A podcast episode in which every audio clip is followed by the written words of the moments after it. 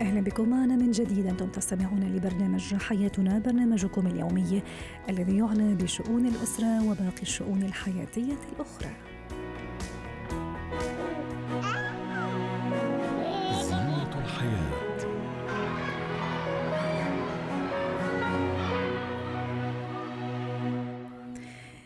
منطلق الوقاية خير من ألف علاج تحرص الأمهات على حماية أطفالهن من الإصابة بالأمراض بكل الطرق الممكنة. التطعيمات تعتبر من أهم الخطوات التي تحمي الأطفال من الإصابة بأمراض خطيرة عديدة على المدى البعيد. نتحدث اليوم عن أهم التطعيمات قبيل الدخول المدرسي. للحديث عن هذا الموضوع ينضم إلينا عبر الهاتف اختصاصي طب الأطفال الدكتور مسعف آل عبد الرزاق. يسعد مساك دكتور مسعف أطفالنا دائما نقول آه، أمانة في رقبتنا.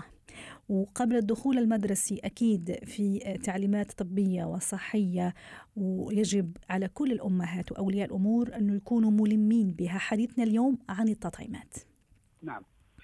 آه، أول شيء آه، مساء الخير على الجميع. يا مساء النور. وإن شاء الله نتمنى تكون عام جيد على جميع الأطفال. ونتمنى لهم الصحة والعافية والسلامة دائما. آه، الحقيقة مشكورة وزارة الصحة ودائرة صحة آه، دبي والإمارات بتأمين الطعومات اللازمة والضرورية لكل الأطفال بالفترة الأولية هي من عمر السنة للسنة ونص.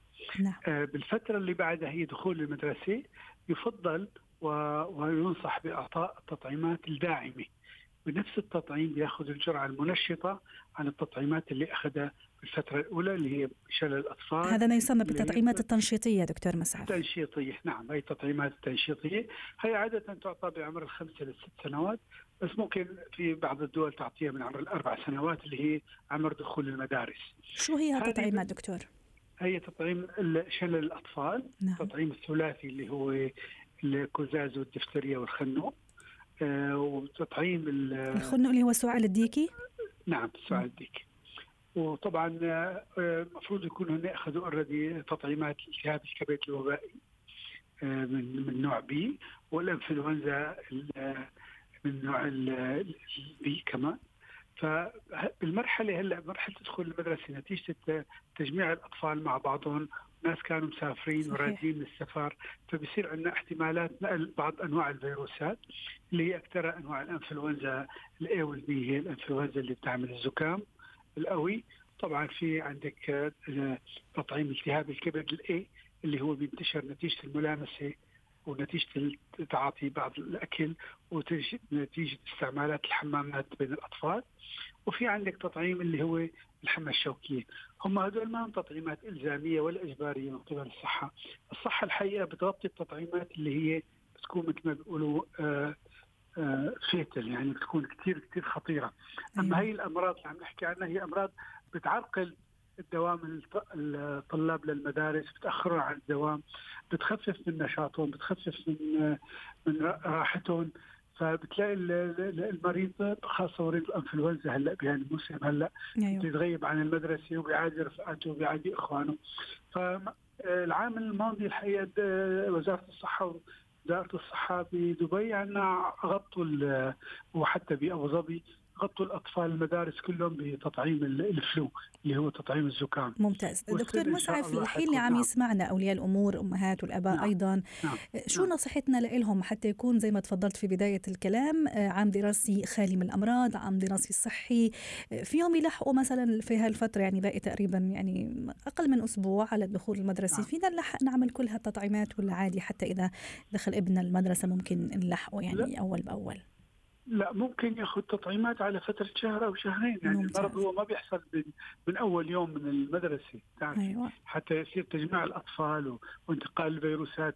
بياخذ بالفترة الأولى فترة وبعدين مو كل الطلاب رح يداوموا من أول سبتمبر. تعرفي في مدارس بتداوم بنص سبتمبر في ناس بآخر سبتمبر. فمعك مجال شهر شهرين ممكن تغطي التطاعيم هي هلا احتمال يكونوا الأطفال آخذينها. في في أطفال أخذوا التطعيمات. التطعيم مثلا التهاب الكبد الاي بتاخذ مرتين وفقط ما في داعي تأخذ لبعد عشر سنين جرعه منشطة.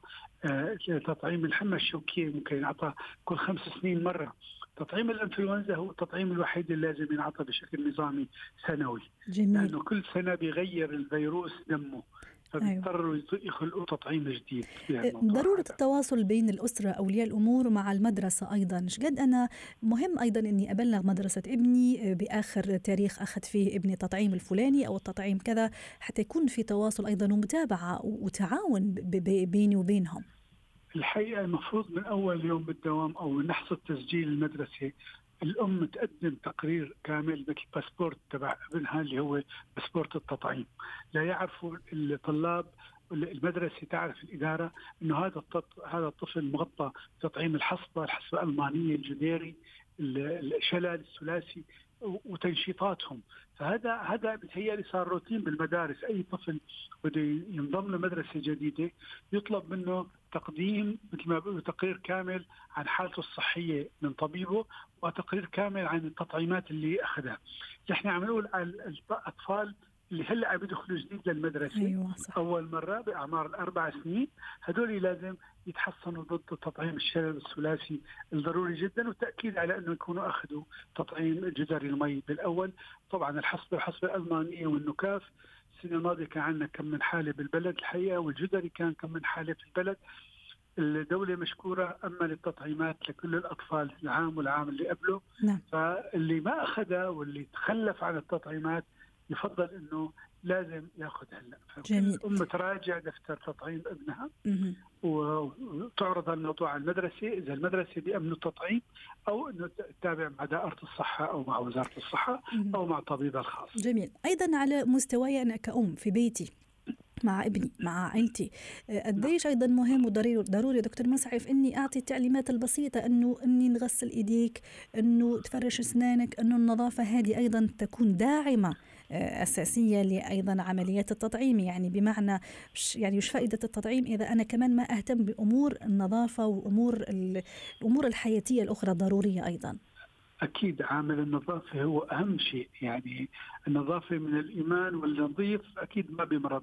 اللي عم بيدير باله بيغسل إيديه بيغسل إيديه قبل قبل ما يأكل بيغسل إيديه قبل بعد ما بيخرج من الحمام بيحاول بيحافظ على ضافيره مقصوصه بشكل جيد. يعني النظافه أساسية والإشراف المدرسة وتعليم الأطفال وحتى الأم. طبعا الأم لها دور كبير بس كمان المدرسة لازم تنبه على النظافة والاستحمام اليومي وغسل الإيدين قبل الطعام وغسل الإيدين بعد الخروج من الحمام.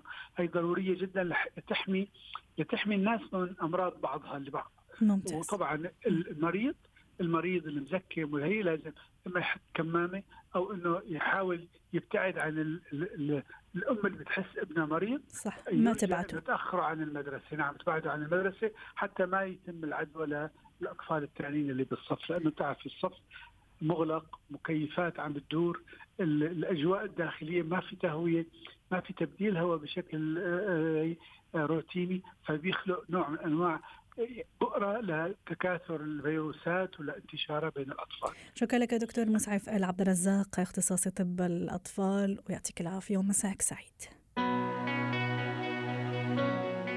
اتكات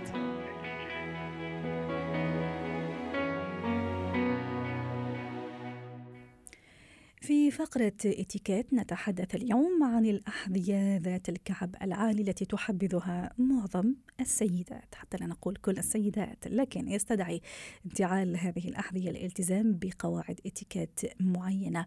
للحديث عنها تنضم إلينا عبر الهاتف من بيروت خبيرة الإتيكيت مارلان سلهى بيسعد مساك ست مارلان أكيد أنه الإتيكيت ما يدخل في تصميم الحذاء ذو الكعب العالي لكن أكيد لارتداء هذا النوع من الأحذية أصول وإتيكيت يجب مراعاتها. أكيد أكيد ما في أي شك. أول شيء الكعب العالي بدنا ننتبه على المحلات اللي فيها خصوصية بلبسها. يعني قبل ما نفوت بأشياء اللي بتروح للست ولا ما بتروح. آه، مثلا نحن رايحين على محل آه، مستشفى آه، محل صلاة محل هول كثير بدنا ننتبه على كيف لابسين الكعب العالي وما يعطي صوت أيوة. كل المحلات اللي فيها خصوصية حتى اذا الست لابسه كعب عالي ما في أي إشكال. بس بده يكون عندها لياقه إنه ما ما يطلع صوت ابدا هي وماشية. ما من فينا نقول إنه نحن أوقات كثير بيقولوا لي مدام كان ترمي زيارات مثلا بالمستشفى. هي منا خبرية زيارات هي خبرية ممكن الإنسان يكون آه موجوع. أم في ناس مثلا بالمحلات عم بيصلوا. يعني قد إيه فينا بمحلات اللي فيها خصوصية ننتبه كثير على المشي تبعنا؟ ممتاز. وفي يقول كمان إنه الكعب العالي آه، بيعطي مشأة للست. حتى لو هي هدومها مش مرتبين بمجرد إنها تلبس كعب عالي بيعطيها مشأة كثير حلوة. بس يا هل ترى الكعب العالي إذا لابسينه منه مرتب مقلش آه، منا منا شوز آه، آه، رايحه للجسم تبع الست. هيدا بالعكس بنقص من من أناقتها. يعني إذا الست مثلا جسمها تخين ما فيها تلبس كعب عالي رفيع للشوز من قدام. بدها بالعكس تلبس أكيد فيها تلبس كعب عالي بس بده يكون الشوز عريض بده يكون كمان من قدام عريض بس هيدا ليضل مجمل لها جسمها بس ما ينزعلها الشكل. هلأ كثير كمان بيقولوا إنه الإنسان اللي كثير طويلة مش مسموح كثير تلبس كعب خاصة إذا كانت كمان واقفه قدام الشريك مثلا يعني يجب مراعاة صح؟ مزبوط معك حق 100% اولا ما بدنا نزعج الشريك يعني الشريك ما في أزعج من إنه هو يحس على حاله. آه هيك ملبك إنه آه أصلا مش مفروض. نحن بالإتيكيت آه عدم إحراج كل الناس. كيف إذا بده يكون شريك؟ آه هلأ بالمناسبات الرسميه دائما بنشدد إنه قد اضبط إذا الست بتلبس مسكر من قدام ما يكون مفتوح من قدام.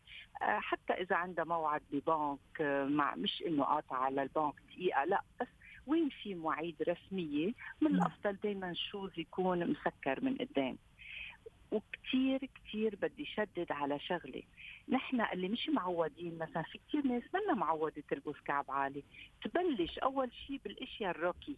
الروكي بس العاليه يعني على فرد مجال.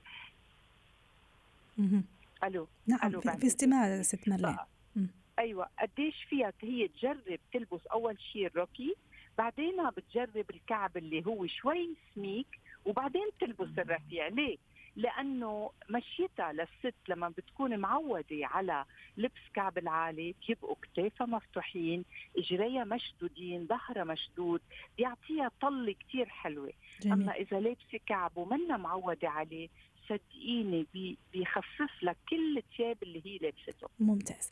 هلا نجي مثلا وضعية الجلوس لما الست لما تكون لابسة هذا النوع من الأحذية وجالسة. في اتيكيت نعم. معين نعم. مثلا خلينا نقول عدم إظهار كعب الحذاء مثلا العالي فوالا نعم. أول شيء بالجلوس ما فيها تهز بإجريها آه. يعني لما بتكون خصوصا لما بتحط إجر على إجر آه، هلأ بتعرفي الاتيكيت آه، متحضرة بتمشي مع مع العصر فيها تحط إجر على إجر بس أكيد ما فيها تهز بإجريها ليه؟ لأنه مش مفروض يبين الكعب تبع الشوز تبعها دائما خصوصا من قدام لازم اجرها تكون واطية. حتى لو نحن قاعدين مثلا وقدامنا بعيد عنا شوي في شخص مش مفروض ابدا يقشع الكعب. وحتى إجرنا من قدام بدها تكون واطية. احتراما لإلنا قبل ما نكون احتراما للي نحن قاعدين بوشه. جميل. شكرا لك ست ملان سلهب خبيرة الاتيكيت ضيفتنا من بيروت وسعد مساكي. حياتنا.